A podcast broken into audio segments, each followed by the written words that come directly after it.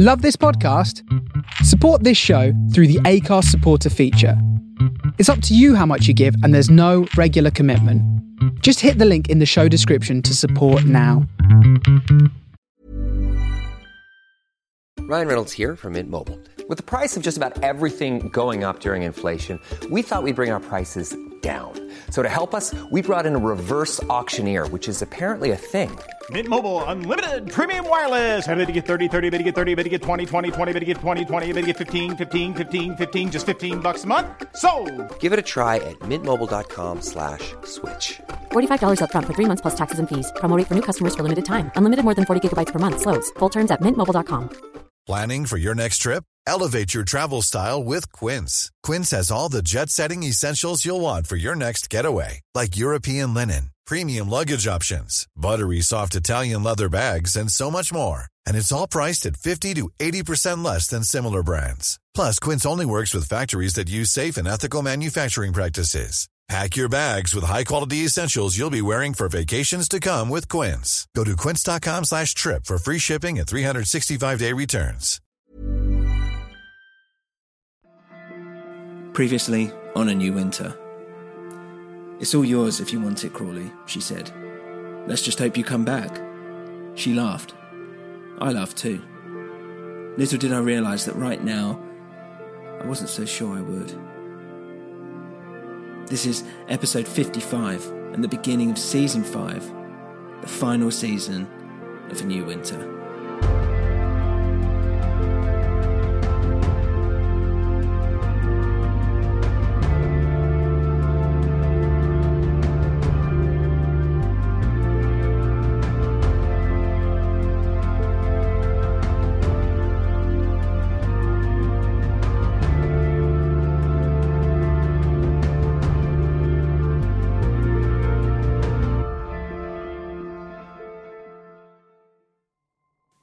I'd always wanted to be a policeman.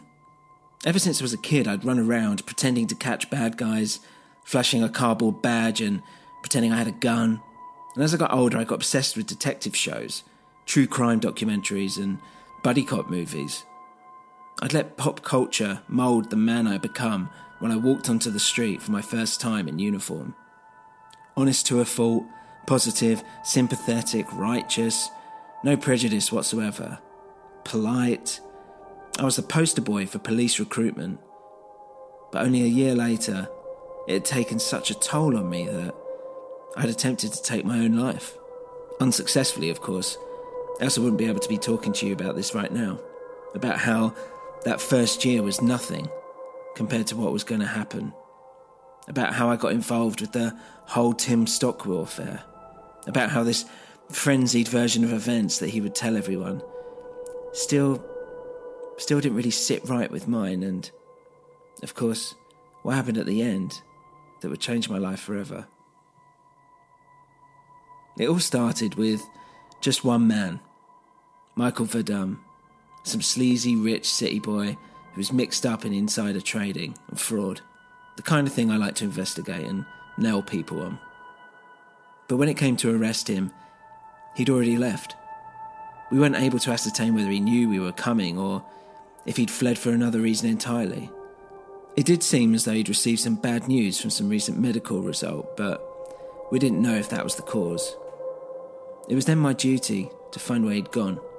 Initially, we couldn't seem to trace him or find any clue as to his whereabouts until we discovered a small shoebox hidden at the bottom of his wardrobe. And inside with some old photographs and letters from Michael that had been marked return to sender. The return address was just around the corner. Nothing of use there, unfortunately, but but the address the letter was made out to was a small village in the middle of nowhere.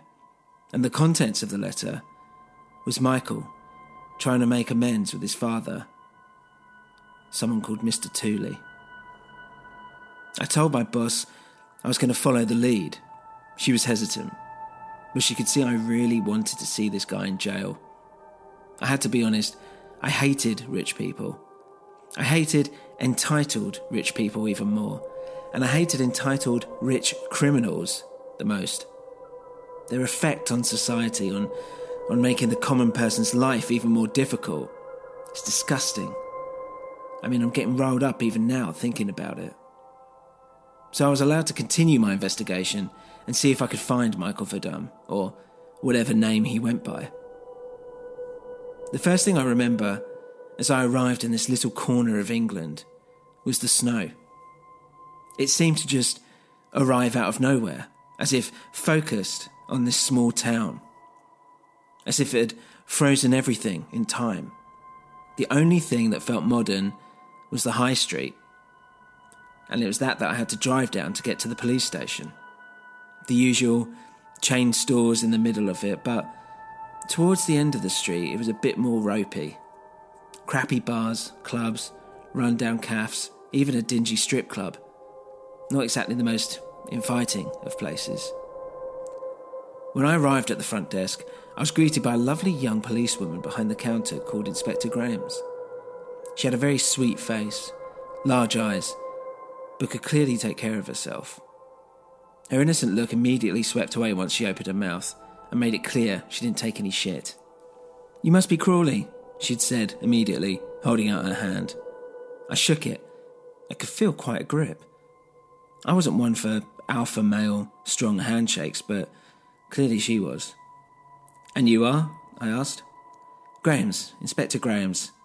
And uh, this is Inspector Dewbridge. She stood aside, and I saw a tall, plain looking man sitting at a desk and drinking a coffee. Even though we were clearly in earshot, he didn't look up or even acknowledge us. Graham smiled gently as if to apologise. Don't mind him. We had a fire yesterday at a church. We've got a bit of a situation going on. Oh, really? What kind of situation? Just. There's been a lot going on here recently. Did you hear about the murders? Graham's, Jubis shouted. Come on, he doesn't want to hear about that. The man stood up and looked at me quizzically. You're the fella from London, aren't you? Here for some city boy. Yeah, I replied. Michael Verdun. Uh, this man. And I held out the most recent photo we could get hold of. A cheesy pic of Michael on holiday. Sea in the background, stupid grin across his tanned face. Have you seen him around? Dubridge took the photo and studied it closely taking his time with it. I wasn't sure if he was taking the piss or not, but he handed it back to me and shrugged. Nah, sorry. Graham's here to help you with anything you need. Where are you staying? Just a hotel. I smiled. I didn't trust this guy. I could feel something about him. he smirked back. Well, enjoy your stay. And with that, he walked out. Graham sighed and shook her head. Sorry about him. He's been a bit funny recently. It's fine, I said, don't worry. What about these murders then? You don't know? Your boss? No one told you? Hmm. Oh, God. Well, I guess it's this snow, isn't it? The world seems to shut down as soon as the first snowflake appears. Well, yeah, I mean, uh, they were they were friends of mine, actually. Lovely family, very religious, but they were murdered, all of them.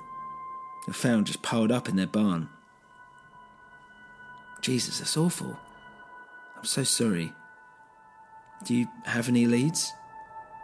Uh, yeah, we've got something going on. But why don't you get some rest and come back in the morning? Sure, I said. Okay.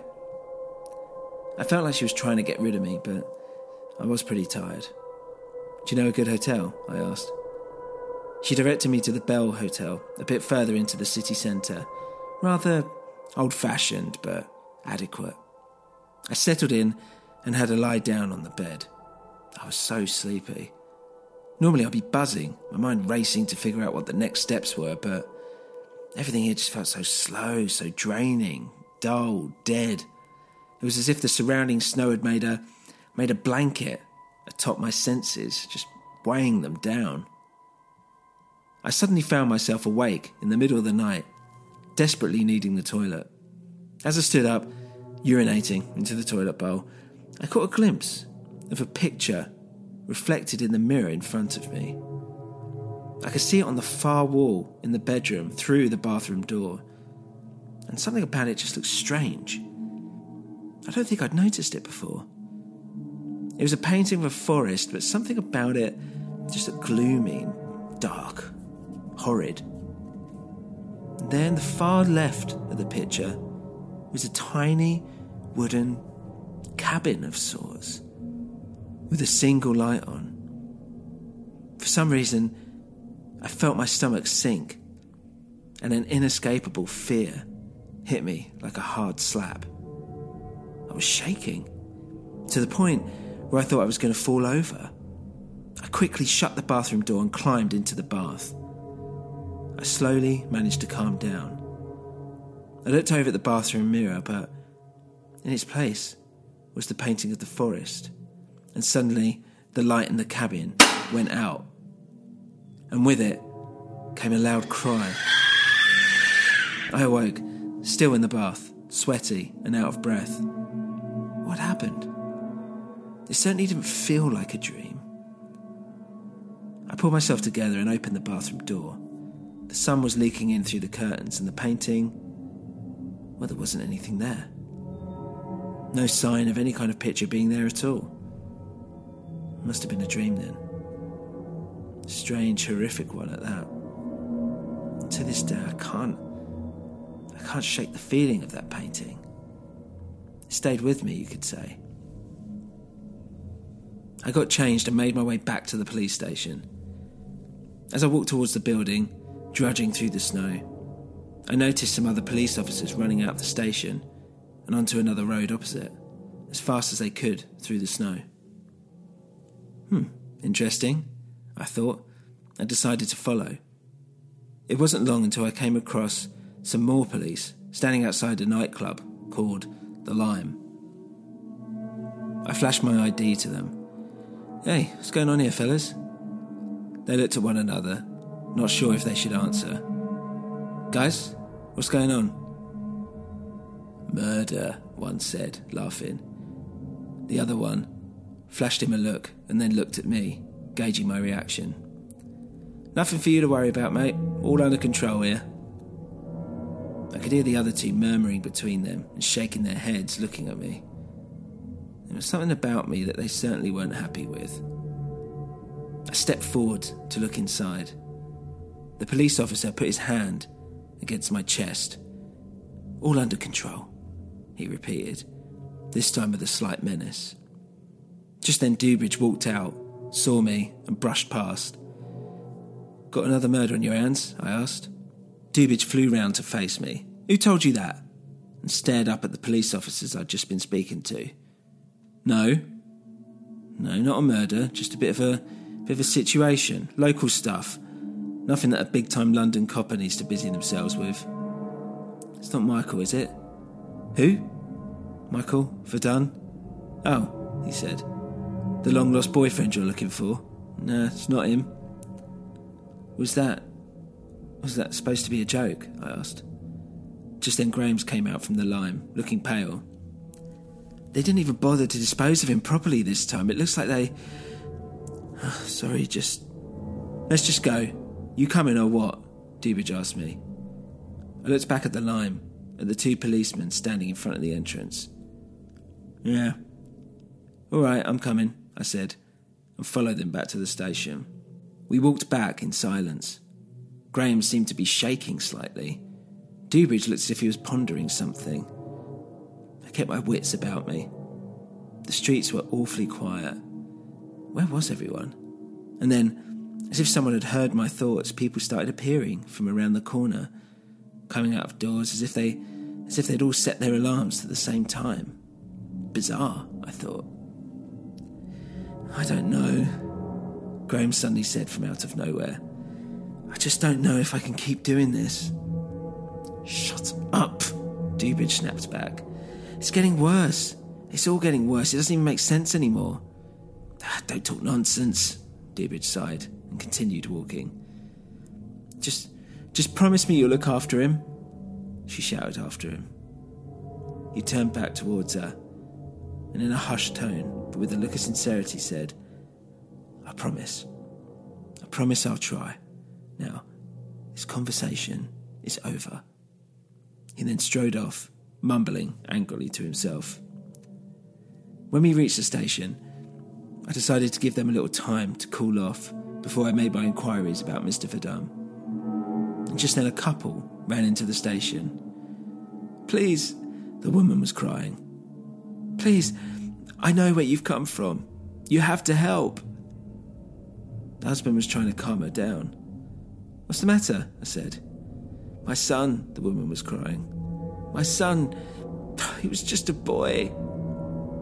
What, what do you mean? I asked.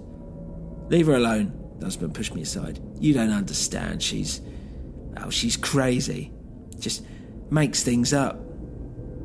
The forest. Look in the forest for him, please. Let her go, I shouted. But then the husband grabbed me by the throat. Leave it, he said. Forget this foolishness. It's nothing.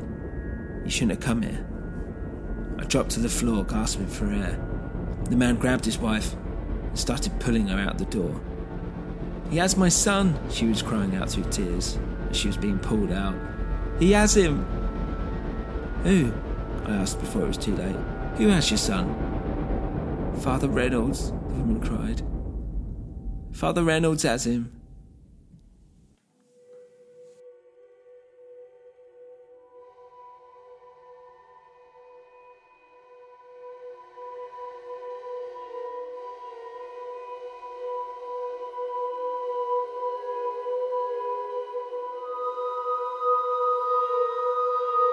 Want to thank our patrons for supporting the show. You can become one now by going to patreon.com slash a new winter or click on the link at our website at newwinter.com. There you can find more information including a link to our merchandise page and how you can contact us. Remember, you can always follow us on Twitter at New Winter, facebook.com slash a new winter, or email us directly at a new winter podcast at gmail.com. If you enjoy the show, please rate us on your podcast platform of choice, as it can really make a big difference. Thank you for listening.